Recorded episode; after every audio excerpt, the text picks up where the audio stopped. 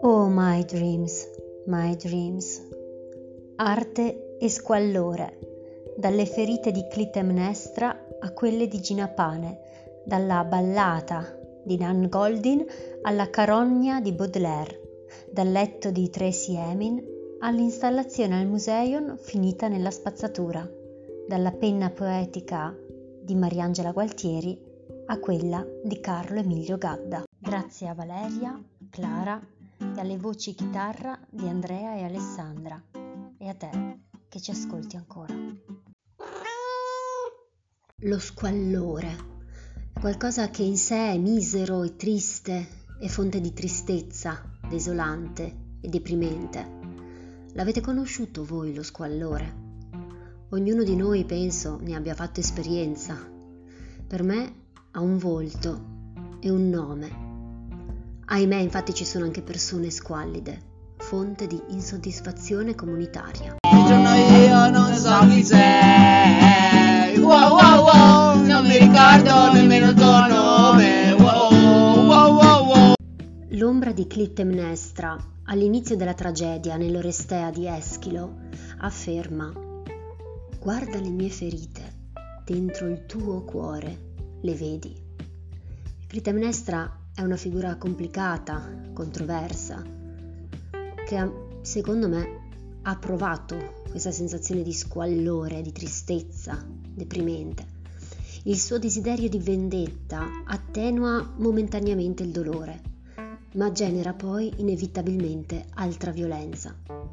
Durante molte notti insonni e per interminabili giorni, Clitemnestra tesse la tela dell'inganno, in preda ad una febbre omicida. Guarda le mie ferite, dice Clitemnestra, e sembra la stessa operazione che fa anche l'artista Gina Pane, protagonista della body art, mentre si ferisce il corpo. Il suo è proprio un teatro della ferita, da vittima, Gina Pani si trasforma in protagonista attiva del proprio dolore. La sua è una ferita autoinferta che simbolizza la mm, riappropriazione del proprio corpo, del desiderio e dei luoghi del desiderio. E così la ferita, diciamo, diventa la possibilità di una nuova vita. E Gina Pane infatti scrive: Il corpo ha un ruolo fondamentale nel noi se apro il mio corpo è affinché voi possiate guardarci il mio sangue, è per amore vostro. Quando sono uno sbronzo,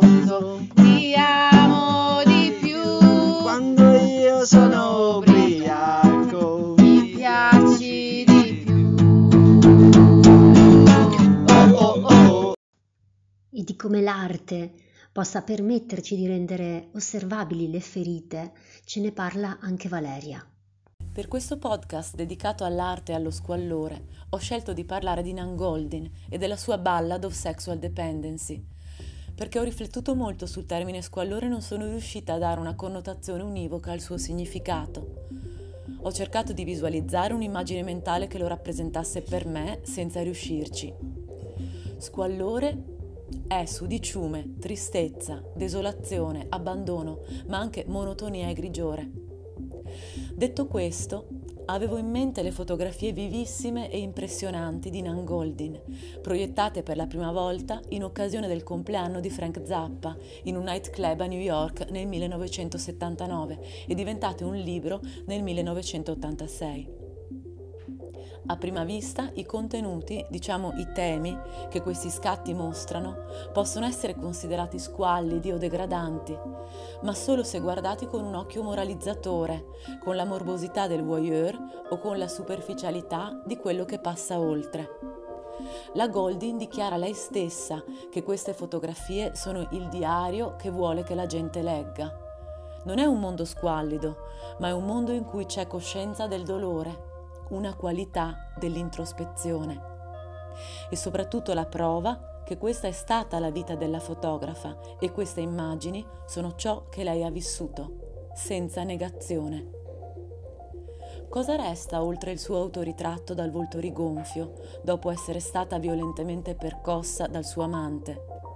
O al di là della fotografia di un corpo con un livido a forma di cuore impresso sulla coscia? Si domanda Silvia Mazzucchelli in un articolo su doppio zero. Resta la dipendenza da ciò che sembra essere perennemente vivo nella sua imperfezione. Arte come possibilità di vedere queste imperfezioni e rendere osservabili le ferite. Lo squallore lo ritroviamo di certo anche in Baudelaire, un punk antelitteram, come dice mio zio Gianni, postino poeta. Baudelaire prende una cosa repellente e ci fa sopra una poesia, che ci piace per la precisione, per la resa realistica e i pensieri che gli vengono. Ad esempio nella poesia Carogna, che troviamo nei Fiori del Male, scrive il cielo contemplava la carcassa superba come una grande corolla sbocciare. Il fetore sì crudo ne era che sull'erba tu ti sentisti un momento mancare. Di mosche pullulava il ventre sfatto, informe. Come vischio densissimo colarne larve vedevo, in nere, ininterrotte torme, lungo quei mobili stracci di carne. E poi prosegue. Eppure tu sarai simile a questa impura apostema, a questa ignobile infezione, tu, astro dei miei occhi, della mia natura, mio angelo custode e mia passione. Della serie ricorda no, alla sua bella che prima o poi anche lei sarà carogna, sarà carcassa.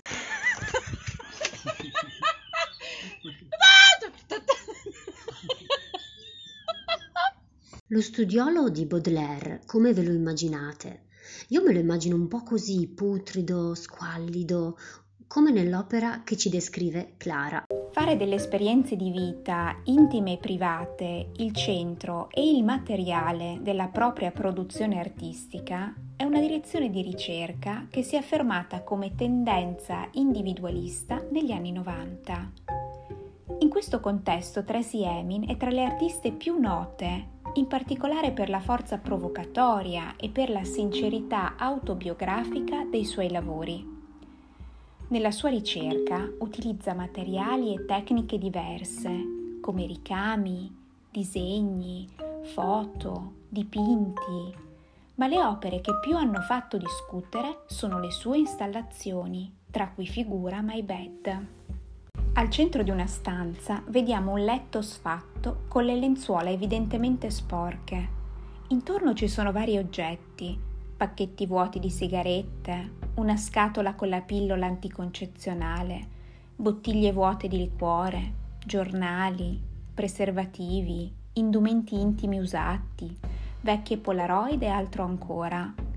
Il letto è quello della camera di Tracy Emin, dove l'artista era rimasta per diversi giorni in preda ad un grave stato depressivo con tentazioni suicide a causa di problemi sentimentali. Quando venne esposta questa installazione alla Tate Gallery di Londra alla fine degli anni 90, provocò indignazioni e polemiche per le evidenti connotazioni scabrose e per il rimando ad una condizione di degrado e abbandono, Tuttavia fu tra le opere selezionate per il prestigioso Turner Prize del 1999 ed oggi è considerata una delle opere più significative della Brit Art, tanto che nel 2014 è stata battuta all'asta da Christie's per 3 milioni e mezzo di euro.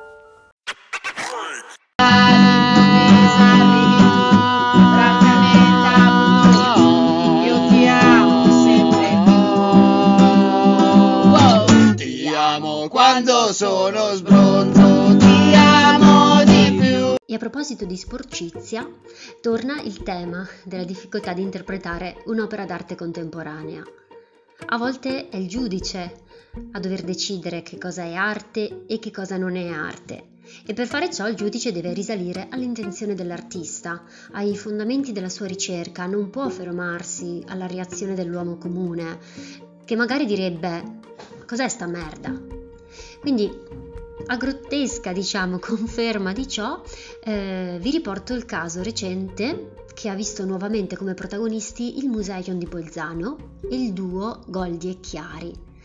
La loro installazione ambientale dal titolo Dove andiamo a ballare questa sera del 2015, mette in scena bottiglie vuote, coriandoli, vestiti, scarpe, mostra i resti di una festa finita, una sorta di metafora degli anni Ottanta. Questa era l'intenzione del duo.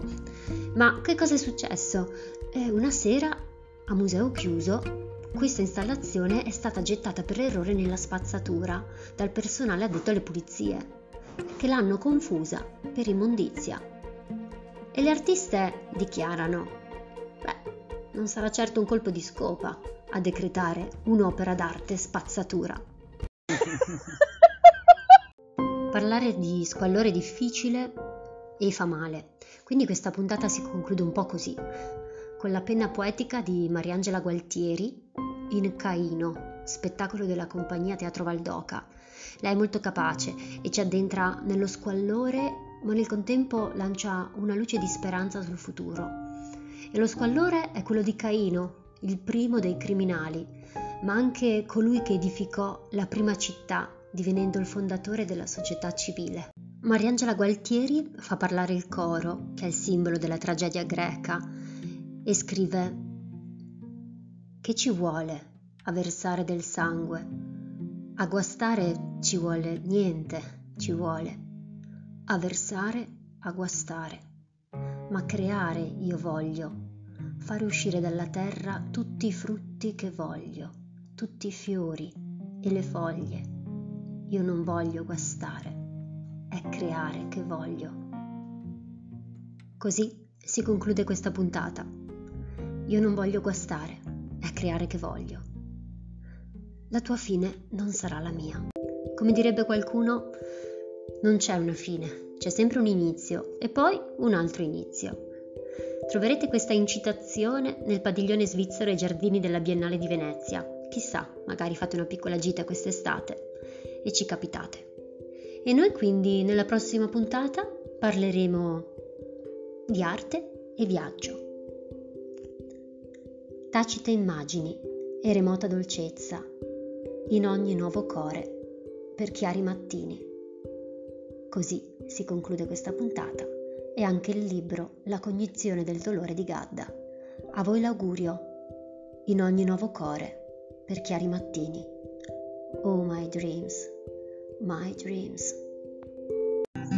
Yes sir, I can boogie, but I need a certain song. I can boogie, boogie, woogie all night long. Mm. Yes, sir, I can boogie. If you stay, you can go wrong. I can boogie, boogie, woogie all night long. Sir, I can boogie, but I need a certain song. I can boogie boogie boogie, all night long.